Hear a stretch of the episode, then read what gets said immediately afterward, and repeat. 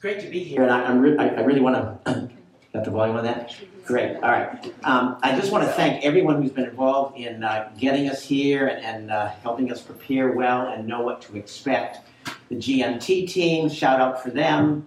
Uh, Debbie Boys, members of the, the PEF, PCF, excuse me, that dates me, PCF staff.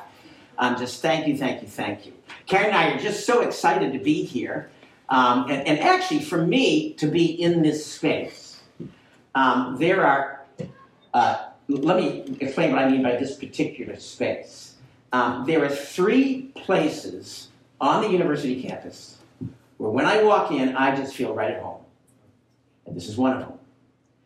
Um, I'll explain why this one, the third in the list. All right? So the first one is 93 Holder Hall. Has anyone lived in 93 Holder Hall? Anyone live in Holder Hall? Yeah. Yeah, all right. 93 Holder Hall. My first year. First semester. Uh, November 11th. I, I, I, let me back up. For several years, late high school, I took a gap year between uh, high school and, and Princeton. Those years were filled with all kinds of turbulence lots of confusion about what life is like. Is there a God? Is there right and wrong? I was doing crazy things, sinning a lot, getting guilty and shameful, and all this, all this mess going on. And I came to Princeton, wound up in 93 Holder Hall, met some strange people eating at, at the dining hall on the other side of, of the courtyard there, and discovered that they were Christians. They shared the gospel with me, and over a period of time, like five, six, seven weeks, I came to an understanding of the gospel. And that morning, November 11th, a Thursday morning, 10:20 in the morning, after I'd been up all night, kind of just really wrestling about this, I, I finally said to myself, "Come on, Rastusha." You really want to know what life is about, and now it's presented to you in the person of Jesus receive him as your Lord and Savior. And so 10:20 in the morning, I put my faith in Jesus Christ in 93 Holder Hall at, at, at, on the side of my bed. so this is in the 1970s, and back then we didn't have MacBooks. We had spiral-bound notebooks, okay? so I, I, I, after I prayed and kind of like looked up, the clock there on my desk, I saw it was like 1035.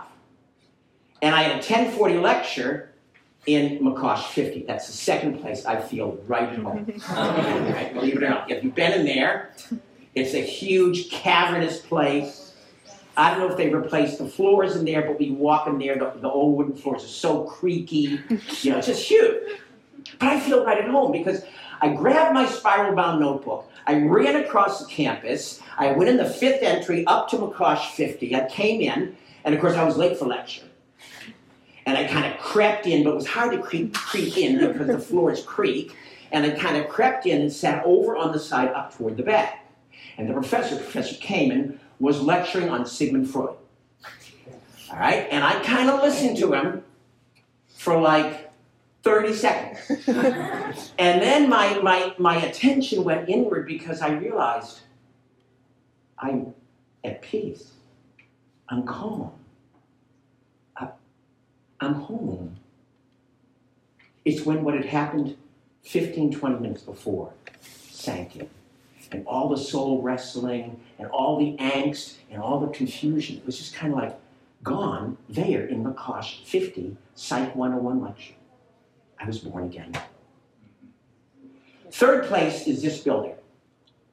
Now, back then, we met on Wednesday nights, not Friday nights. And we didn't meet in this room, we met upstairs. Okay? So the room was a lot like this room, but it's just one floor up. And it was a Wednesday night, my second semester. This is like February. This is the second Wednesday of the second semester of my freshman year. And I'm upstairs, and you know, uh, we had a special speaker in for the night. And he was an alum and I remember looking at him. He was an alum, like he was like in his late forties. And I remember looking at him saying, "Gosh, that guy looks so," old, and that guy looks so bald. it comes around, doesn't it? All right. And but he, he did a great job with the text that he, he spoke on, and then he did Q and A, and then at the end He said, Before I'm done, I want to say one thing to the whole group. He said, You are gifted, smart, committed young men and women. And Jesus' church, both in the U.S. and around the world, needs gifted, smart, committed Christian leaders. And if you have not settled out what your career is, what God's calling for you is in your life, then I want to ask you to consider whether or not God might be calling you into a ministry career. Now, I'm sitting there, you know, I'm, I'm a young Christian. I, I just don't know much, okay? And I'm sitting there, and he starts to say this, and I'm thinking, gosh, I start to think through my friends, you know. And so I think of Doug. That would be Anna's dad, okay? I think of Doug. And I say, look, Doug's going to be a doctor. And then I think of this guy, Gary. I say, Gary's going to be an engineer. I think of Calvin. Calvin's going to be an oncologist. And I said, I don't have anything better to do. I don't have any real set plans. I'll do it. I mean, that's, that's, that was what I said. I said, no, I'm not, not making that up. Now, obviously, things had to deepen from that point, and they did. But the fact is, that was when God called me into ministry. And my life, both because of what happened in Holder Hall and in McCosh and here in Murray Dodge, my life has been uh, uh, irretrievably different from those point, from those points on, and I'm very, very thankful. Now, what I want to do tonight is I want to talk to you about um, what I'll call some not so secret secrets about a career in ministry. And uh, they have everything to do with what happened, especially in that upstairs meeting on that Wednesday night. And spoiler alert, at the end of this message, I'm going to give you, not word for word, but meaning by meaning, I'm going to give you the same appeal that was given to me a few years ago. Um, so that's where we're headed. And to get there, we're going to go through a text in the New Testament that talks about a ministry career. From the Apostle Paul. And he's, gonna, he's not going to put it in those terms, those, those are modern terms, but he really is talking about a ministry career. So I want you to turn, in, you know, on your smartphone or in a Bible, if you've got the physical hard copy or wherever, get to 2 Corinthians chapter 4. 2 Corinthians chapter 4. And I'm going to read to you verses, verses 7 to 12 of 2 Corinthians chapter 4. I'm especially tonight going to focus on one verse, the last verse, verse 12. But I like to put things in their context, and this is the paragraph unit of which verse 12 is kind of a summary statement. So let me read verses 7 through 12 of 2 Corinthians chapter 4. But we have this treasure. The treasure would be the, the, glorious gospel and the opportunity to minister to it, administer it. All right? So we have this treasure in jars of clay, very ordinary, breakable thing. We have this treasure in jars of clay to show that the surpassing power belongs to God, not to us. We are afflicted in every way, but we're not crushed. We are perplexed, but we're not, uh, not driven to despair. We are persecuted, but not forsaken. We're struck down, but not destroyed. Always carrying in the body the death, or you could actually call it, translate that the dying, it's a different word, the dying of Jesus, so that the life of Jesus may also be manifested in our bodies. For we who live are always being given over to death for Jesus' sake, so that the life of Jesus also may be manifested in our mortal flesh. So, Death is at work in us, but life in you. This is God's word. Father, I pray that as we look at especially verse 12, that your spirit, the Holy Spirit, the spirit of truth, the spirit of insight, the spirit who is at work the hearts of your children, that your spirit would take the truth there and apply it in the appropriate way to each heart here. Help us to leave transformed and changed. In the name of Jesus Christ. Amen. Amen. Verse, verse 12 has three not so secret secrets about gospel ministry, about clear ministry. I call them secrets because people can hurry right past them, whether in this verse or just in life in general. You can just head right past and not notice them. But they're not so secret because if you pause and think about it, you'll see them. Not so secret secrets. And if we allow these not so secret secrets to really sink into our minds and our understandings and our hearts, then we're going to have a, a, a, better understanding, a richer understanding of what it means to be in a, a, a ministry career. Every one of us here has what I'm going to call a ministry imagination, a collection of pictures and associations that you, you connect to that word ministry. We all have it. Some of you may have a ministry imagination that would be comparable to mine that February of 1972. I just knew nothing about Christianity. I certainly didn't know anything about ministry. I remember when I grew up, you know, we used to have marmalade now and then, and my mom would always buy this marmalade made by these monks out in western Massachusetts, Trappist monks. And on the label was orange marmalade, and then there was a picture of a monk. And he had this, you know, like brown thing on him. He had a hood. And so I, remember, you know, when I, one of the reasons I was reluctant to become a Christian and it took so long for me to become a Christian was because I was fearful if I become a Christian, I'm going to wind up stirring marmalade and pouring it into jars in the afternoon. And the same thing with ministry. Oh gosh, if you go into ministry, you're just going to be a monk stirring marmalade. That was at best my ministry imagination. And some of you who are newer to the faith, who haven't gone to church, haven't been around ministries, you may not have much, if anything, or maybe kind of a really crazy idea of what it means to be in Christian ministry. Others of you have been involved in church maybe since you were born, and uh, during your uh, teen years, you're involved in youth group at your church, and maybe you're a youth leader, you know, and, and you loved all that stuff. But you know, when it came to kind of the adult side of the church, you know, maybe the uh, Sunday services, not them, then maybe prayer gatherings and potlucks and other kind of gatherings of the church. You learn very quickly to feel like, gosh, the adults, they have church, and I, they, they, I don't feel part of it. They're not making me feel part of it.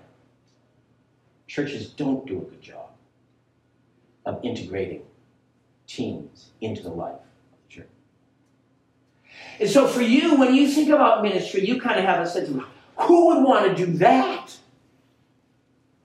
You need a ministry reset, a ministry imagination reset. Others of you, let's say you know you're here, you've, you've been here, maybe you're a junior or senior, you've been watching the P, PCF staff for a couple years, and you can kind of say to yourself, "Man, I would love to be on the PCF staff." You know, ministry is wonderful.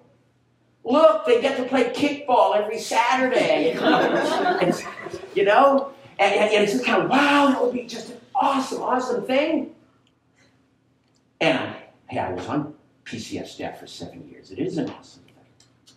But there's another side to it. And you need a ministry reset too. So these three truths are going to help us reset our ministry imaginations how we think about the ministry. The first, not so secret secret, is going to focus and center on the word us. Remember verse 12. So, death is at work in us, but life in you. It's going to focus on that word us. And by focusing on that word, we're going to discover that there are, there are distinctive, if not unique, highly distinctive dynamics and realities to a ministry career. Now let's take a look at the verse. Let's go. If you can move back to verse 12, that'd be great. Um, uh, take a look at the verse, and you know, so death is at work in us, but life in you. And you know, there are plenty of places in Paul's writings where, when he uses us or we, the plural first-person pronoun, he's referring to all Christians. I was just reading the other day in Romans chapter 5, verse 1, where it says, So then, being justified by faith, we have peace with God through our Lord Jesus Christ. The we is all Christians. This is not one of those places. This is not a reference to all Christians, death being at work in us.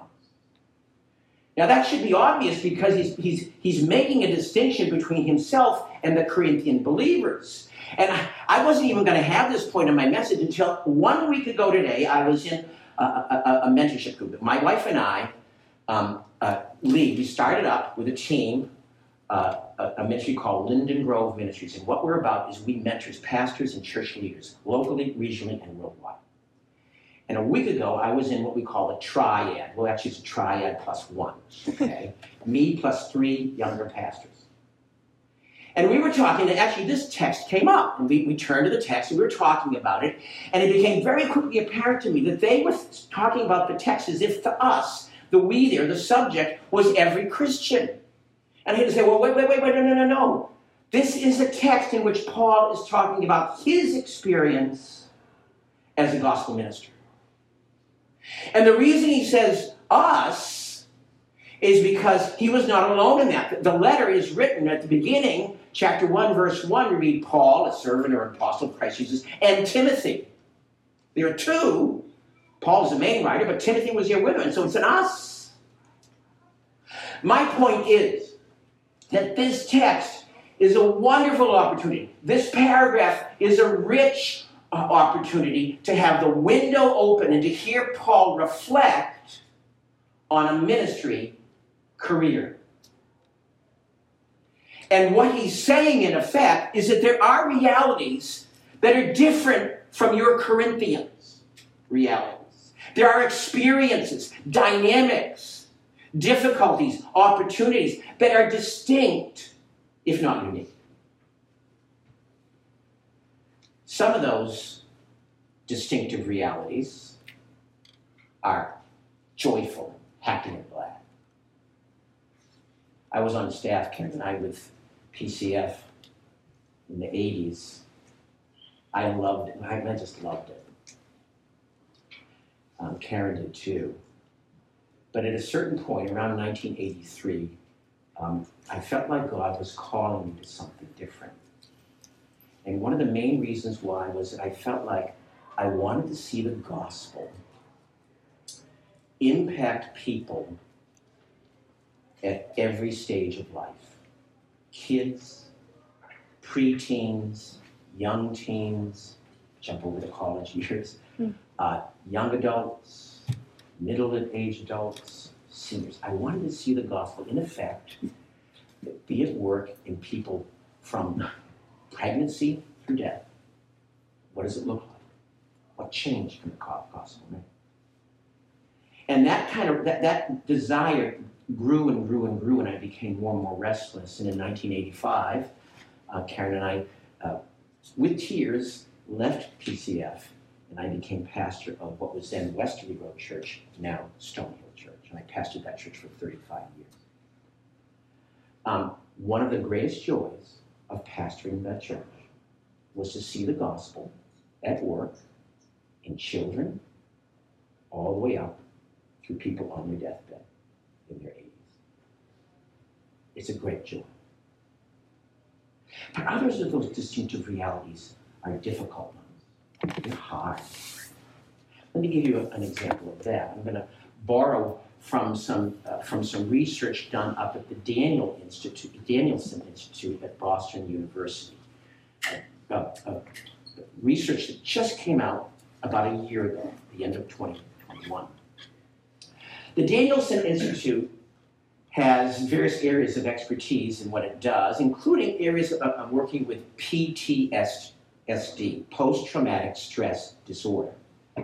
Post traumatic stress disorder is a collection of symptoms behaviors, etc., that, result when someone is exposed either to a, a, um, a, a urgent, immediate, overwhelming crisis or to a chronic, intense crisis. So this study did something new. Typically, we associate PTSD with people in high pressured uh, professions. So, for instance, soldiers, soldiers in war. Soldiers in war, studies show that soldiers in war have a 30% chance of developing PTSD. Uh, police, police have a 10% chance because of their profession. Firefighters have a 20% chance. Emergency room workers have a 17% chance. Uh, first responders, depending upon the nature of the response, have between 15 and 30% chance. What this study did was it took a look at clergy, cross denominations, including denominations that are represented well here, cross denominations, and they found that clergy, because of constant exposure to repeated intense stress, either because of the leadership dynamics of being a pastor or because they're walking with people through periods of stress. Uh, people in the clergy profession have a 35% chance. That's the highest of all the professions that they've measured. 35% chance of developing PTSD. Now, I know I'm not selling any of you We'll get to that later. But I'm, I'm, just trying to give you some realism. In fact, my second point is going to take this a notch further. My second point is this, is to get at the little word in there, death. So death is at work in us. And focusing on that word helps us see that some of the distinctive realities of ministry careers, some of those realities are bad news. They're the bad news about a career in ministry.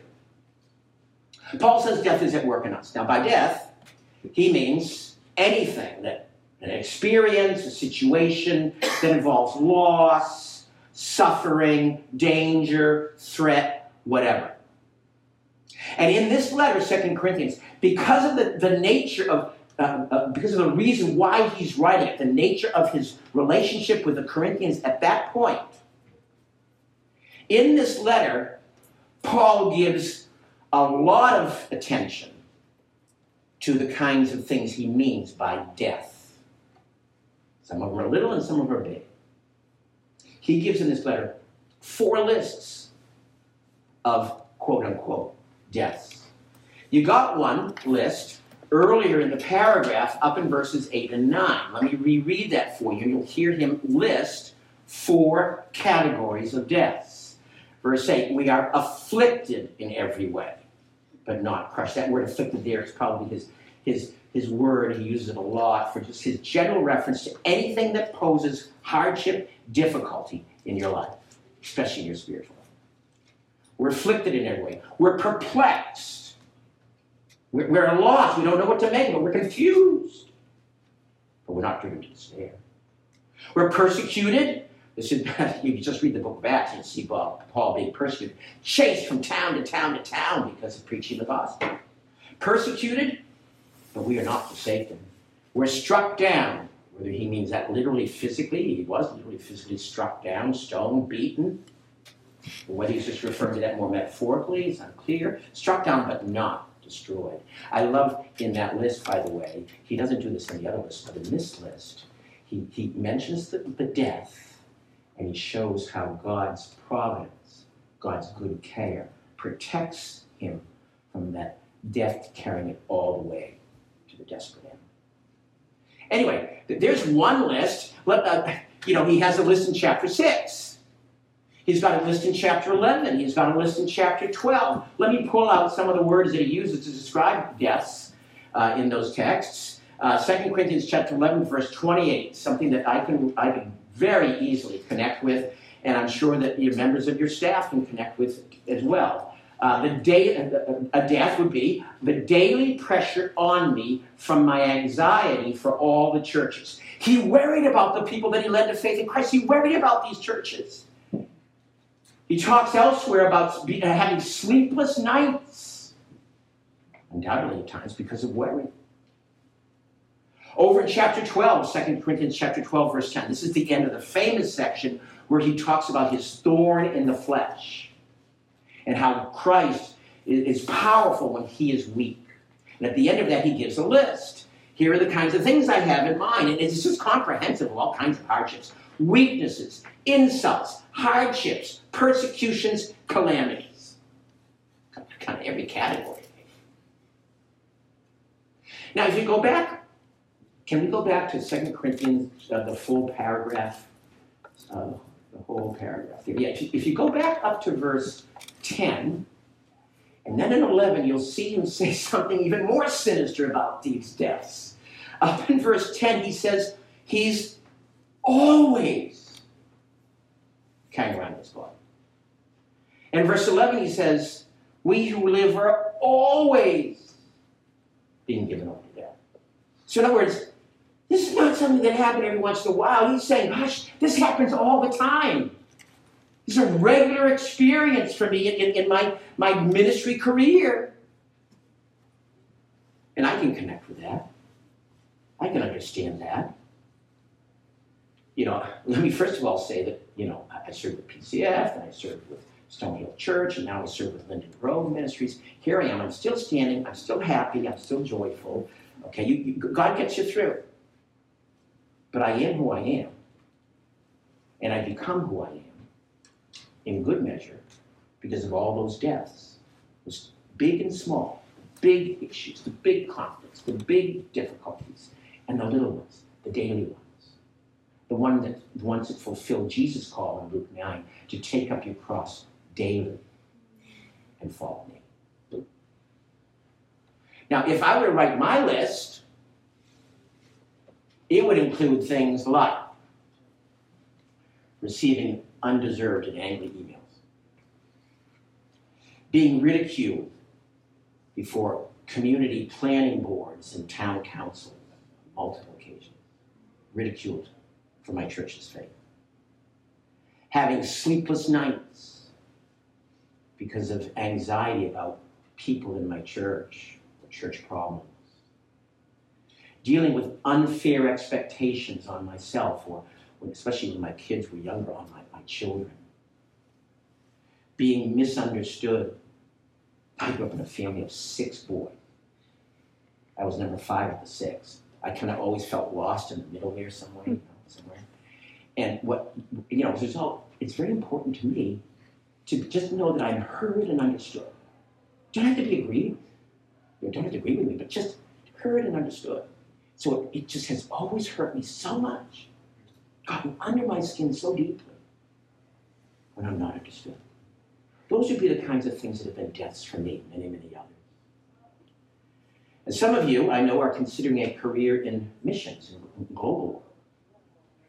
And Karen and I contacted some friends, uh, a couple that we're mentoring. They, they just left to go to Kenya. And I, I, I asked them, okay, so what are some deaths that you would want the students here to know about? Here's what they wrote. Well, first of all, the lack of security.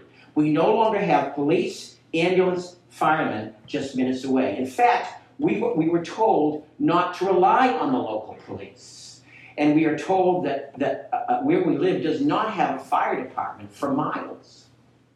Number two, extreme dip- difficulties in communication.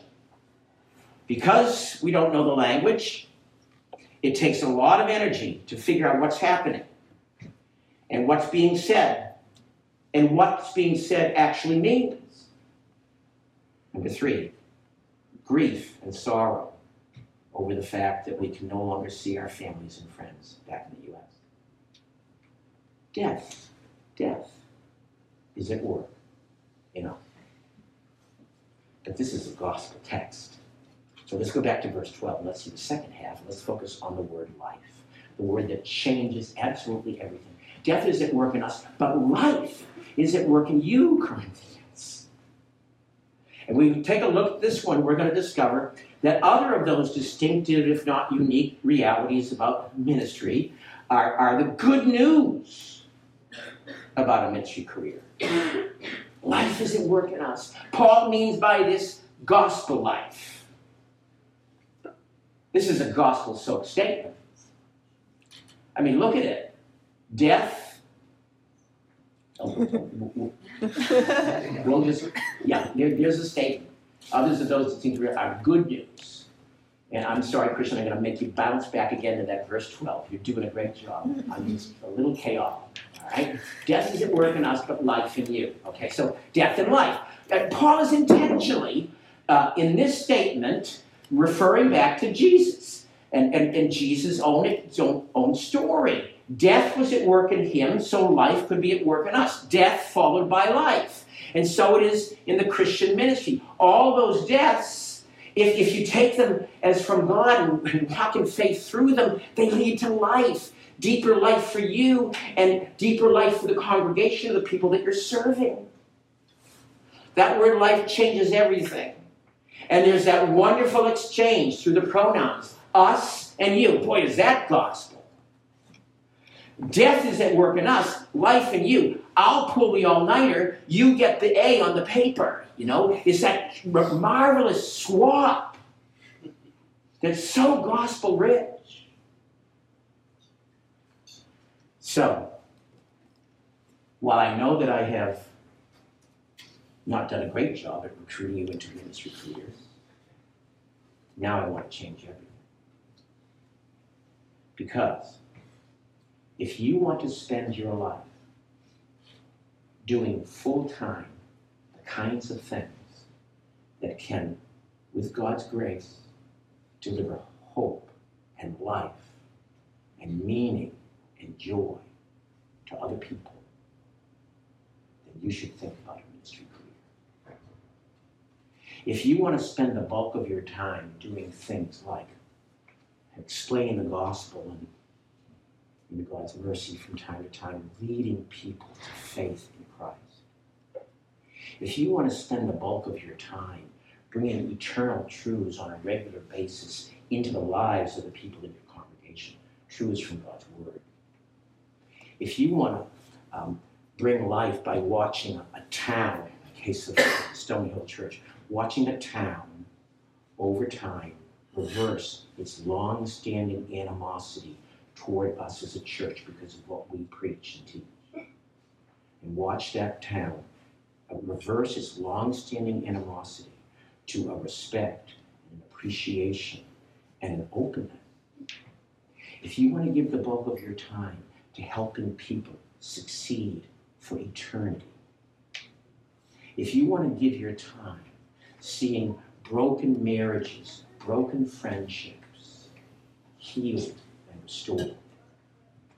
If you want to give your, the bulk of your time to walking people through repentance, restoration, reconciliation, forgiveness, and renewal, then you should consider a ministry career. Let me wrap things up with a summary of what I've said. First of all, there are distinctive realities to a ministry career. Secondly, some of those realities are bad, but not really. Because, thirdly, others of those realities are good news. And there's a direct connection between the two. So now I'm going to give that promised closing appeal. For those here whose career path is happily settled, praise God.